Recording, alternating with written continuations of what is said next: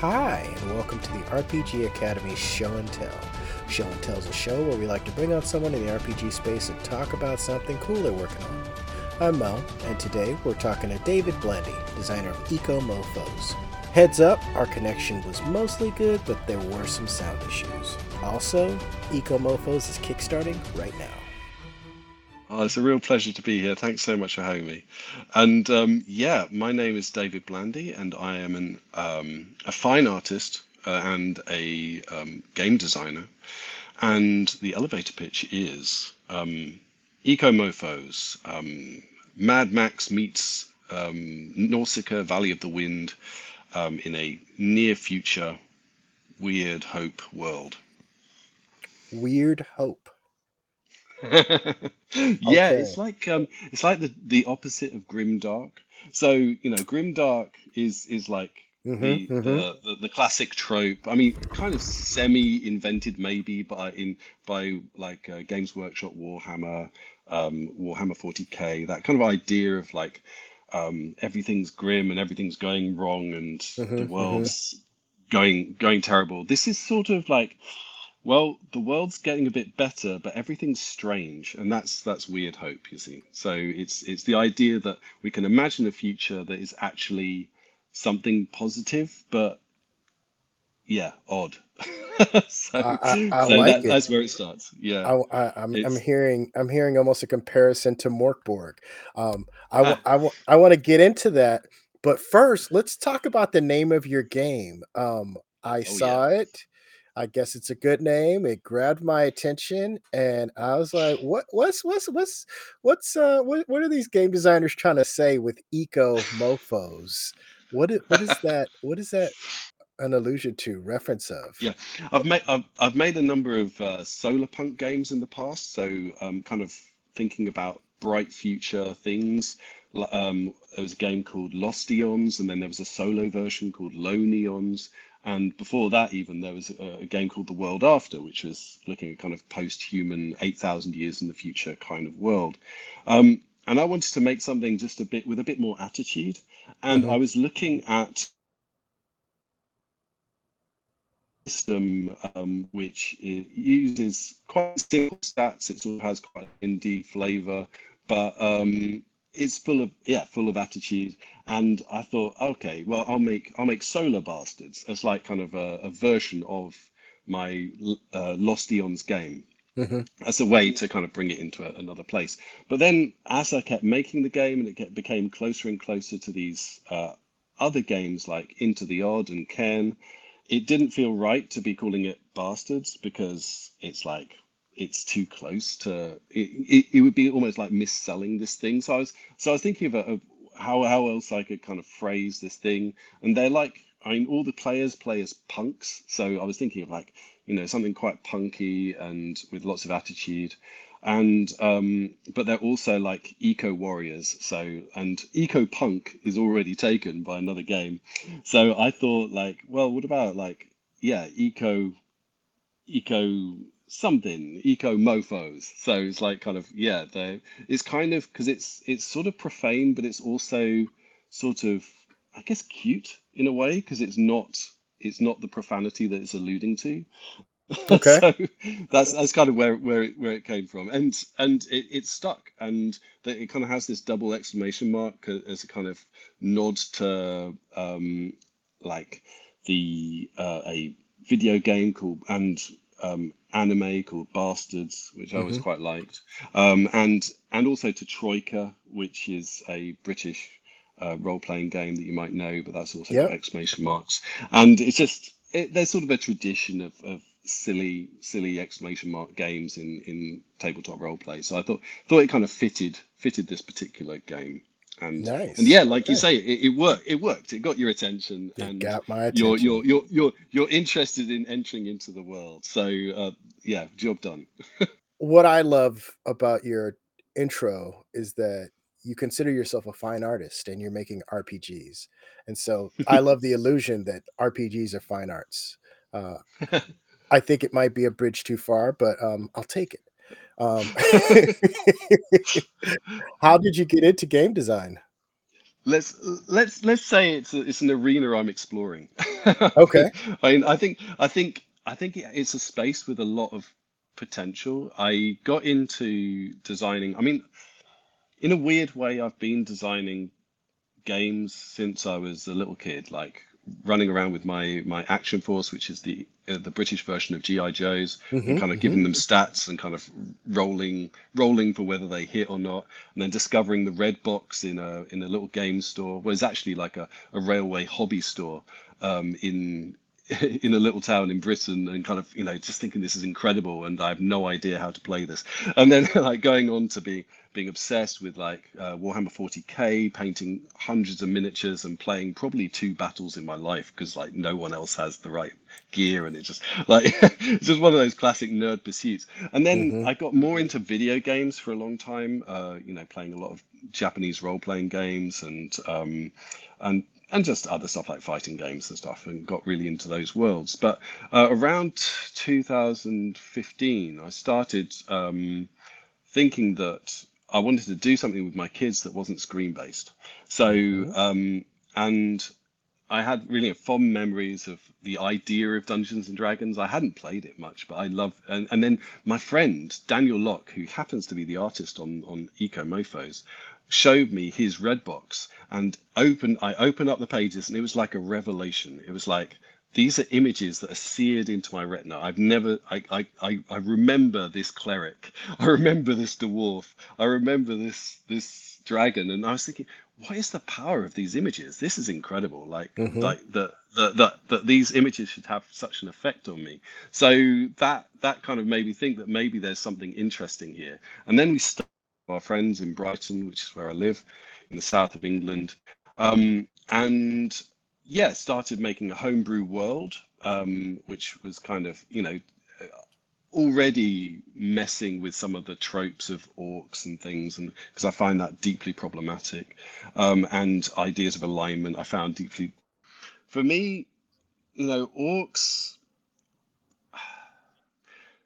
I mean, it's there. It's there in the Tolkien in a way. It's sort of it's that idea of like the savage. It's often like very racially coded, and you just it's it it doesn't sit right with me. There's not. It's it's and I I kind of hate to say it, but it fe you know there's a kind of a, a racist undercurrent to that to to orcs in general.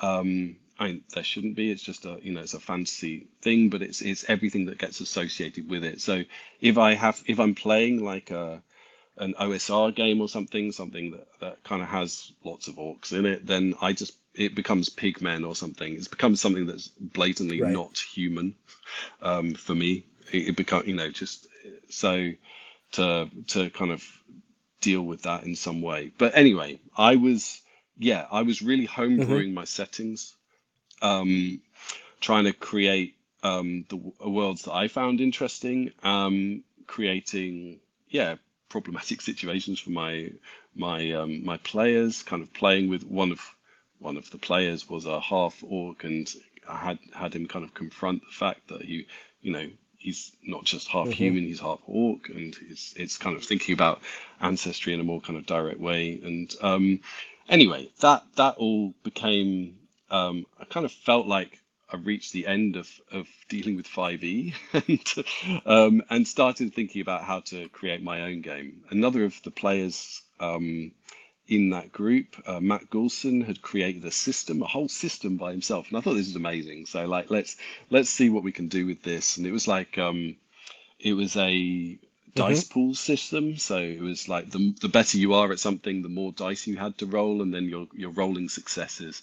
And it was like the more the more like five or sixes you get, then the kind of the better the result. And and it was fun. It was it was really you know really kind of easy. Um, easy to pick up and play you don't have to do much maths because you're just counting the number of successes but i found I, I played it a lot with a lot of people, and that became the world after.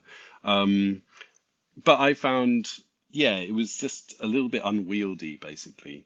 And um, I was kind of searching around for other other ideas for, for where I could go next. So then I got really interested in Jason Tocci's uh, 2400. I don't know if you know that at all. Um, it's a uh, an indie game that it kind of strips everything down to the bare basics. So your stat is a dice. So like if you're really bad at Right. something, it's a D4. If you're really good at something, it's like a D12, and kind of in between. And then you're trying to get um, you're trying to get a four is a partial success, um, a five is a partial success, yeah, and a six is a success. So on a if you've only got a D4, the best you can hope for is a Mm. partial success. It's kind of quite an like like and but you know most players have like D6, D8 for, for different things, and it's yeah, it's really again really easy to pick up. It's um you don't have to do any maths because rather than having kind of um, bonuses and things, you're you're just using the next dice up or something. If you're good at something, you use the dice down. If if like say you're being impaired by something, um, and it also had the that kind of mixed success thing, which I found quite interesting. Um, you know, rather than it being pass or fail, it's like, well, you've got you've done it, but here's a complication to go along with it. So you've managed to shoot the guy, but now you're exposed and and they can shoot you back or something. Like it's it's it's um very it, it leads to interesting narrative moments. So um so yeah, that was that was a good thing to play with. But um after having made Lost Eons, I, so I wanted to get into the history of Dungeons and Dragons, the history of modules and adventures that are pre-written, Mm. so you could you could kind of play in the space that um, say my setting is, so what is now Eco Mofos, and then just drop in, I don't know, um, Palace of the Silver Princess and be able to kind of hmm journey through that in the same in the same kind of world and using the, the same stats and kind of be able to easily convert the monsters and stuff into into what it is. And a whole community exists around this system called Cairn, or which is derived from a game called Into the Odd, and it's a roll un, roll under system. So rather than like you know the maths of sort of um, adding bonuses and things, you you have a stat and you try and roll under that if you're trying to save from something. So kind of added into this system is a whole principle of the idea that you don't ever roll for something like say perception. Like if you can see something, you can see it. like it kind of Right. it, it it relies on on um, effectively often the what's called in um, the warden in um, in my game the guide and mentor the GM telling telling the giving the players all the information. So you, you can you know this is what you see this is the, the situation. Um, there's kind of mist here and there's a monster right through the mist you know what do you do? It's sort of it it, it starts up uh, yeah it's not not there's not so much kind of surprise. If there's a trap you kind of give an hmm indication that say you know you see some marks in the wall. Um it looks like there's a slot in the ceiling like like you can kind of give them all that. And then if they still want to go through it well, you know, you, you you knew that there was problem there, and yet you still Right. persisted, and yeah, you take d6 damage or whatever. So it's like um, it's it's very much um, based on um, what's called player agency. So the player having Mm. as much uh, as much information as possible before making choices and kind of affecting the world, basically. So yeah, um, and yeah, you've it's you jumped you've jumped ahead. Uh, I'm I'm, I definitely want to talk about the mechanics. Um, so the this Cairn system, how do you spell it? Um, just for people It's who who are C who. C A I R N. It's the name of a pile of stones that you um, have in in the the UK, particularly hmm Scotland. Yeah, a cairn. Okay, Yeah, the cairn system. Yeah. It's Okay. it's written by uh, Yochai Gal, who has an hmm excellent podcast called Between Two Two Cairns, and uh, yeah, I'd recommend that. Which he he Okay. co-hosts with, with um, artist and designer Brad Kerr. And yeah, they talk a lot about um, the history of role-playing games on their podcast. So yeah, check it out. It sounds deep and crunchy. I might check it out. Yeah. Um, what kind of experience or feeling is somebody going to have playing this game? Like, um, I find that you know D and D, the the default action is uh, going into the place, killing all the stuff. You get the treasure, and you get to um, advance in level because, um, you know, the the stuff you kill has associated points called XP with it. Yes. How what that that is that is like a the main thrust of the game. Kind of what's the main thrust of your game, It and like what are what are the feelings we're gonna have? Okay, so the main thrust is exploration, hmm discovery, wonder. So you're going to be finding things that um, you're surprised by. Um, hmm the the system is set up so um, as well as like this very sim simple roll under system, there's also a procedural adventure system inside it. So you don't actually have to prep at all. You could just use the tables that exist inside the game, mm and you you would kind of progress from point to point, um, discovering the world as you go, effectively. So like here's you have journey areas, and then you have the actual points that you reach, and then those can be various different things, layers, bunkers, uh, settlements. Um, and then you kind of discover what's inside those things through through further tables. But as you as you go through that, um, there's always the chance of loot turning up, like stuff, like interesting bits and pieces. Sometimes it's just kind of some piece of detritus from the old world. Maybe it's a USB stick. Um, maybe it's uh, like a, a, a weird plastic toy. But um, it might be what's called a key item. And if you find a key item, you can actually kind of absorb that into your body. Maybe it's an implant. Maybe it's a strange, uh, like, um, substance. Maybe it's um, an orb, which is like um, you know, like there's that meme of the the wizard uh, uh, observing their orb. It's like this kind of magical thing that you can actually hmm absorb into your body, and that gives you more spells and stuff. So it's got it's got all of these.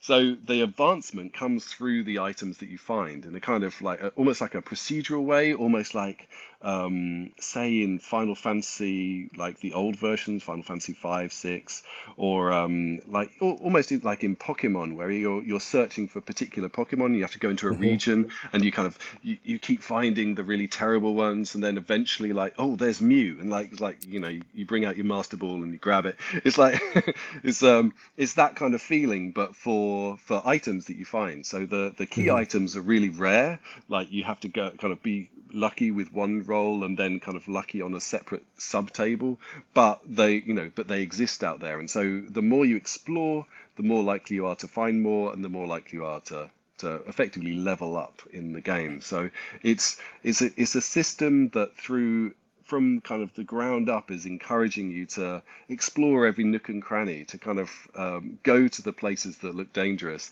because that's where you're going to find this strange stuff and it's not Right. you know if you kill things it doesn't necessarily you know it, they might be in your way they might be threatening your life but they might hmm also be interesting to talk to so it's not it's not Mm. like the killing things doesn't actually kind of mechanically help you in terms of leveling up so there isn't that sort of impetus to immediately think right we must engage with this. It's more like kind of how do i negotiate with this thing so that we all get out alive? It's like it's like more of the the starting point. and sometimes the best thing to do is run away. Like that's just that's just good sense. My my shifu my teacher at uh, Sh- shaolin kung fu always told me that the best kung fu is to, is running. So I, I take that advice on and i've, I've taken put it into this game. Um, is so are the players um uh I, I had a conversation with a I think on this podcast. I don't know if it's aired yet. Um where where we talked about how um there there are systems that kind of try to keep characters um equally able to do uh, equal amounts of damage, right? And then there are systems that kind of share spotlight. Like how how are Mm. your characters like differentiated and kind of what do they do in the world? Okay, yeah. So there's there's 36 different key items in the world. 36, 36 items, okay? yeah, and 36 adaptations. So you start with one ab adaptation at the beginning. So So are key items characters? No, key items are just they're just these these items. Okay, they're, they're okay, things. okay. They're things that you can find, and then the um, but they kind of become part of you to be, to as your character kind of develops. So when when you start the game, you start with one adaptation. So that is like your special ability in the world, hmm and that hmm is it would be like someone any other player could get that adaptation if they find the correct key item. But you've you've got it basically already installed if it was like a disk drive you know but it's actually it's part of part of you. Like maybe Right. you can turn into flame. Maybe you are just extremely lucky you're like um, a, a grifter who who every time they play cards they they kind of things turn out right. It's like like there's there's lots of different types of abilities. Um you roll on a d66 table to to find your first adaptation. So you ro- and that first six is defined by what health points you have. So you roll your hp so if you get a one that's not so great, but it means you you are going to have spells from the beginning of the game. So all the all the one all the people who roll one for their HP, they're they're a, a sort of spellcaster of some sort, hmm um, and they have yeah access to different different abilities there. And do they have Um, one HP, or is that just where it falls on a table? oh yeah, no, they they have one HP for the game, but you've got to remember that this is this is the into the odd cairn system, and HP is not like HP in um, Dungeons and Dragons. It is hurt protection. So what that means is it's the kind of an indication of how good you are at avoiding damage in battle. So it hmm just me if you go to zero HP, it doesn't actually kill you you go it start but the damage starts eating into your actual strength score. And once your strength Mm, gets to zero that's when you die. So gotcha. it's it's kind of like it, it's a bit like um that that definition between like uh, grit and flesh. It's like kind of it's like how how able you are to to like kind of negotiate the situation. And then once once you're kind of exhausted or whatever then suddenly like it actually start you start getting flesh wounds and that starts Gotcha. hurting and, Gotcha. and Gotcha. it's it's Gotcha. it's difficult so it becomes like a it's a kind of death spiral basically because each time it you get hurt your flesh gets hurt, you have to do a save underneath what your new strength is. So that's going hmm down and down. Um, and then if you if you fail, you don't die. You're just down. You're incapacitated for that for that um, space. So Right. you need your friends to kind of you know patch you up basically. So actually, death isn't isn't as common as you would imagine because people normally fail that de- that save before they get to zero strength. So it's kind of it, it evens out a little bit. And Hmm. uh, as long as as long as people are working together, it's it's all right.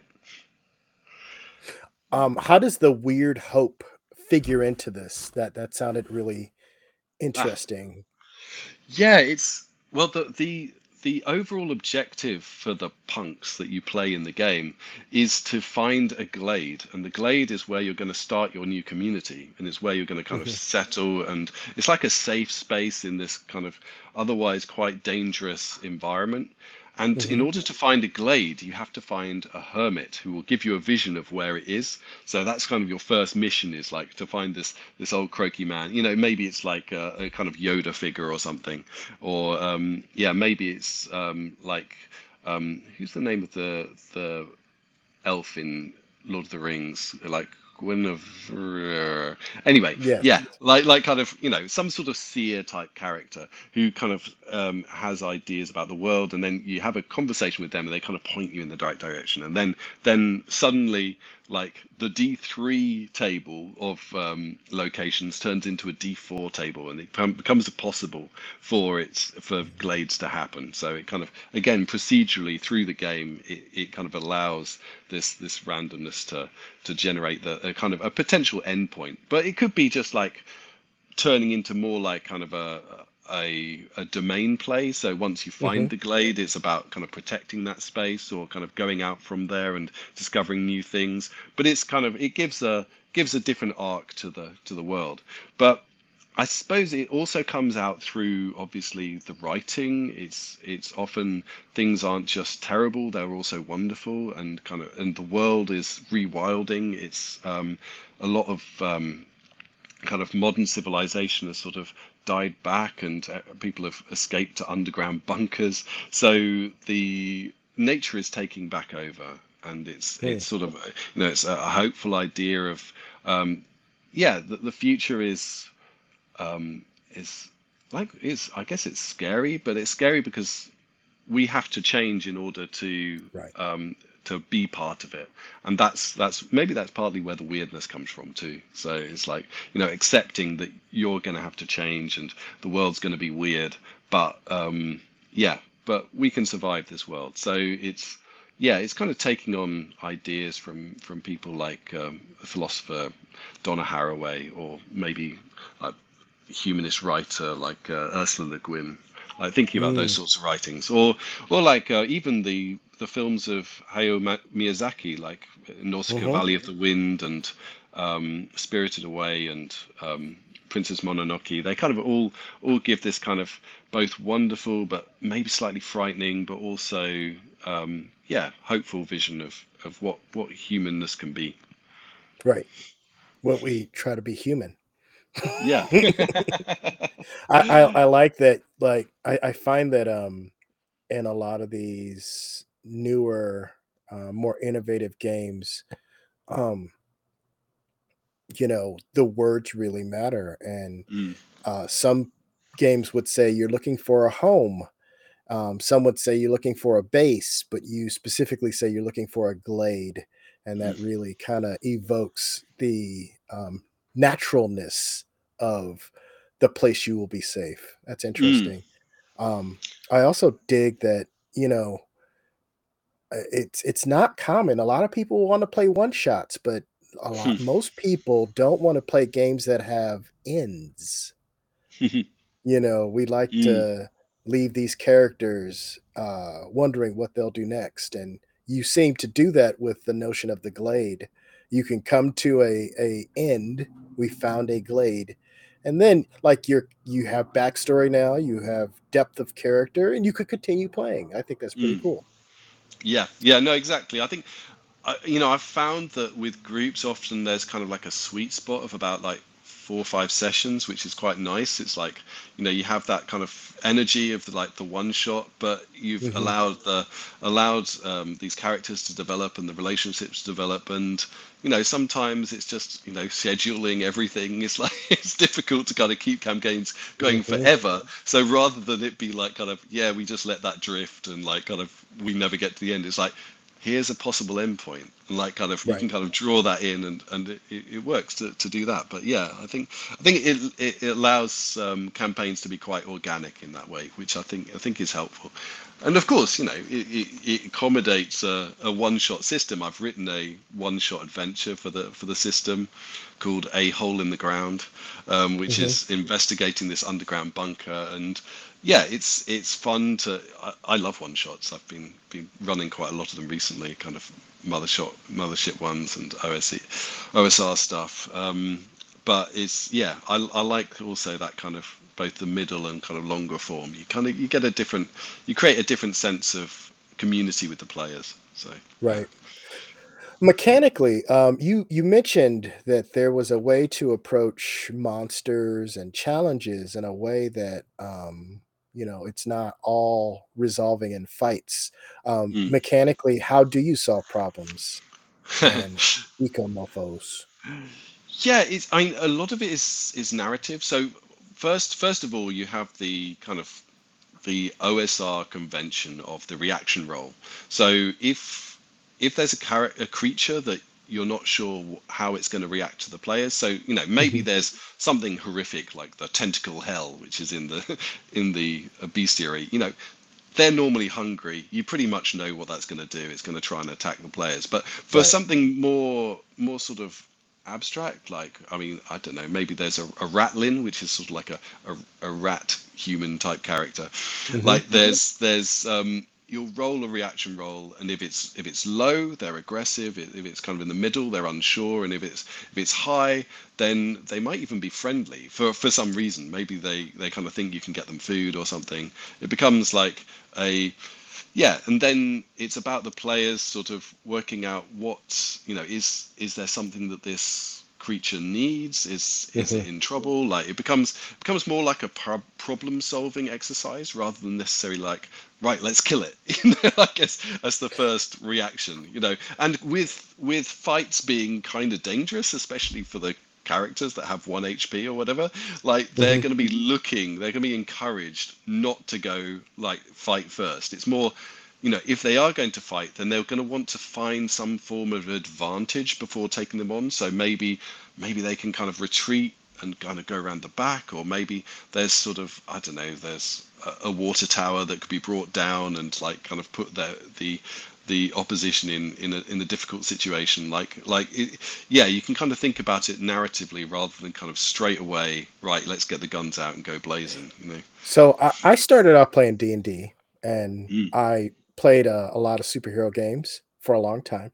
Um, if you're not fighting, what is magic for? yeah, it's an it's it's it's another I guess for me it's another tool. So it's you know, it's how to get round a door or it's how to kind of negotiate an environment. It's how to um fool a trader or something into into something advantageous. Like it's it's it's another way of manipulating the world. It's I hmm really really all that you have in these in this sort of system, like kind of I don't know, the, say the Cairn system into the odd. All the items you have are tools in your toolbox. They're things that you hmm can use in kind of it's it's giving the players the opportunity to show their cleverness through through using the the tools at their disposal in a in a in with ingenuity with with kind of um thinking outside of the box and kind of like, Right. well, I have this toothpick, like, hmm but it's it's in my it's in my it's in my inventory. I Maybe I could use the toothpick to do this thing, you know? Like, yeah, I guess thought. with toothpicks that I get it, but when you say magic, is magic just a generic you make a magic roll, or do you have a list of spells as a No, there's a there's a list of spells. There's a list of D of 100 spells, Okay, which what kind um of what kind of spells does one have in this game? there's there's all sorts. Like um you can create web, you can Hmm. um um, you can create a rope. You can, um, yeah, fire fire from your hands. I mean, hmm all these things, all these things that, that kind of are similar to, you know, there's there's curative magic. You know, the kind of hmm curing. Uh, yeah, it's it's it's lots of different ways to to manipulate your relationship with the environment, your body, the the space. It's it's sort of yeah something out of normal. Okay. Um, I yeah, I, I really like um the magic from something like Wizard, Wizard of Earthsea, uh, which Mm, is where it's something kind of mystical and of the earth in a way. It's kind of from I I think of it as like from the weave of essence. Um, the the kind of the the lore of the game is that that after kind of um, a climate cataclysm that occurs in like about 100 years from now, um, Gaia, the Earth, releases this substance, essence into the world, and hmm it that that creates kind of it creates changes in people, adaptations, mutations, but it also releases a sort of a magic into the air by kind of um, yeah, kind of connecting to this to this weave.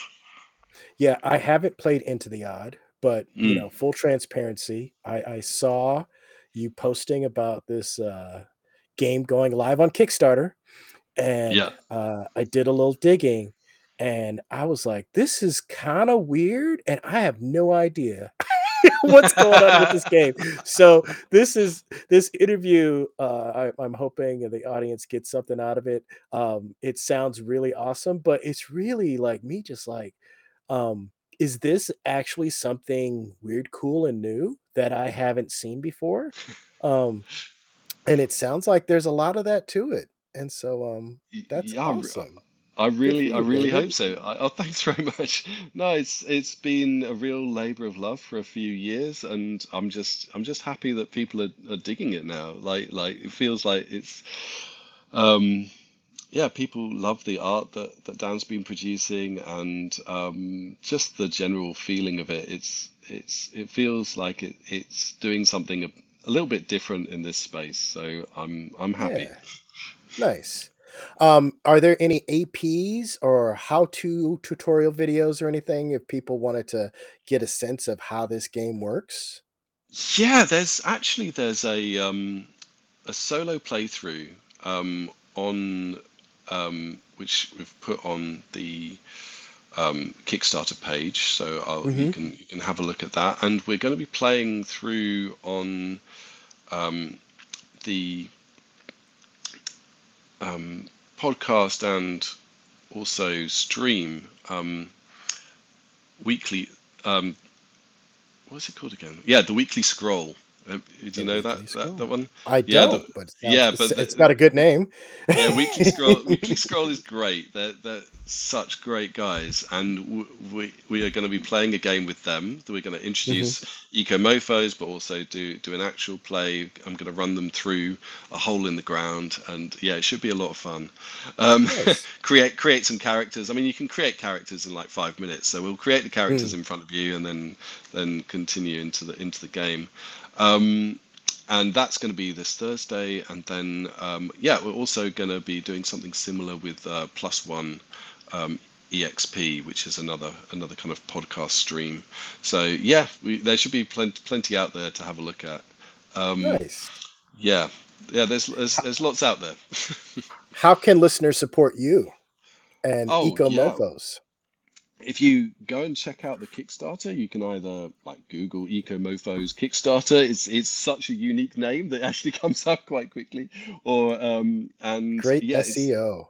Yeah, and, and Dan, Dan Daniel Locke is uh, is the guy running it, who is the artist on the project. We're hmm we've formed we've formed a co-op together. We're um, copy paste co-op, so we're just uh, it's it's a very stri simple arrangement. And but we're we're also getting in a bunch of um, special adventure writers to write Hmm. some of the ki- uh, the stretch goals. So we've got um, we've got Samantha Lee, um, who also known as Goblin Mixtape, um, is is writing an adventure about a a giant ant lion which has a huge layer, and you have to you have to surf down the side of this this crazy sand um, kind of sledge on the way down to um, to this kind of uh, forgotten library at the bottom. And then there's also um, Logan Dean, who wrote um, The Company and um, yeah, Demon Effed in Cleveland, which is a great little little pamphlet. Um, he's he's writing a adventure about a bunker that's falling into the very center of the earth. Uh, Hmm. trying to kind of get out of that as, as quickly as possible. Um, Eco, who runs uh, the Lost Play, he do, he also does a podcast. Um, is writing an adventure about a weird bunker that is full of has this kind of is run by a mysterious AI and has this kind of strange water cult. So that seems quite cool. And then finally, there's Zedeck Siew, who uh, wrote the incredible uh, The Roach God, which you should definitely se- check out, uh, and A Thousand Thousand Islands um, out of Malaysia, and uh, he's writing a adventure about discovering a forgotten nuclear warhead and how you kind of deal with having this this problem near your settlement. Um, yeah, so that's so there's a lot to deal with there, and um, yeah, these um, we're really excited to get these out there. Like you know, they're all they're all adventures that wouldn't exist otherwise, and we've got a chance to support these these other creators through that process. So yeah, we're happy. Nice. Yeah. Um, if people wanted to become part of your community, how do they follow you? Do you have Oh yeah, yeah. I, I'm I'm Um, on. Um, I do have a Discord. Um, I'll pass the link on to you. I just kind of like I'm not sure. I'm not sure I can kind of say all the all the numbers and letters, but like th then. But um, also there's um, obviously my Twitter handle, David Blandy RPGS. Um, David Blandy RPGs. Um, at David Blandy RPGs, and yeah, that's me. Uh, come and say nice, hello. nice, nice. And and David is responsive on Twitter. Yeah, no, I am responsive on Twitter most of the time. Thank you so much for your time, David. This sounds really cool and weird and interesting and hopeful. So I think you succeeded. Um, Oh, thanks so much. It's been a real pleasure. Thanks for having me on. For sure, man. Uh, good luck with the Kickstarter, and uh, yeah, looking forward to seeing some APs and you know your game be everywhere. Fantastic. Thanks so much. Thanks for listening to the RPG Academy podcast. We do this show out of love for the hobby and the desire to be ambassadors, welcoming more people into this community. All of our website content will always be free to use and utilize. But there are expenses related to the show, and if you enjoy what we do here, then please consider supporting us in some way. You can do so as simply as rating or reviewing us on iTunes or your podcatcher of choice. If you're going to purchase anything through Amazon or DriveThruRPG, consider using our affiliate links first, and then we'll get a small percentage sent back to us. You can do a single direct donation through PayPal using the paypal.me slash the RPG Academy, or consider joining our Patreon campaign at patreon.com slash the RPG Academy. And for a donation as low as $1 a month, you'll get access to lots of extra goodies, including bonus minisodes, invites to monthly one-shot games, one-sheet adventures, and more. Please consider following us on Twitter and Facebook, or join our Discord, where we like to try to keep the conversation going with our fans as best we can, and are always looking to talk and chat more. Or do none of that. Just continue to listen and enjoy our show, because honestly, that's enough. Thanks, and remember, if you're having fun, you're doing it right. We'll see you next time.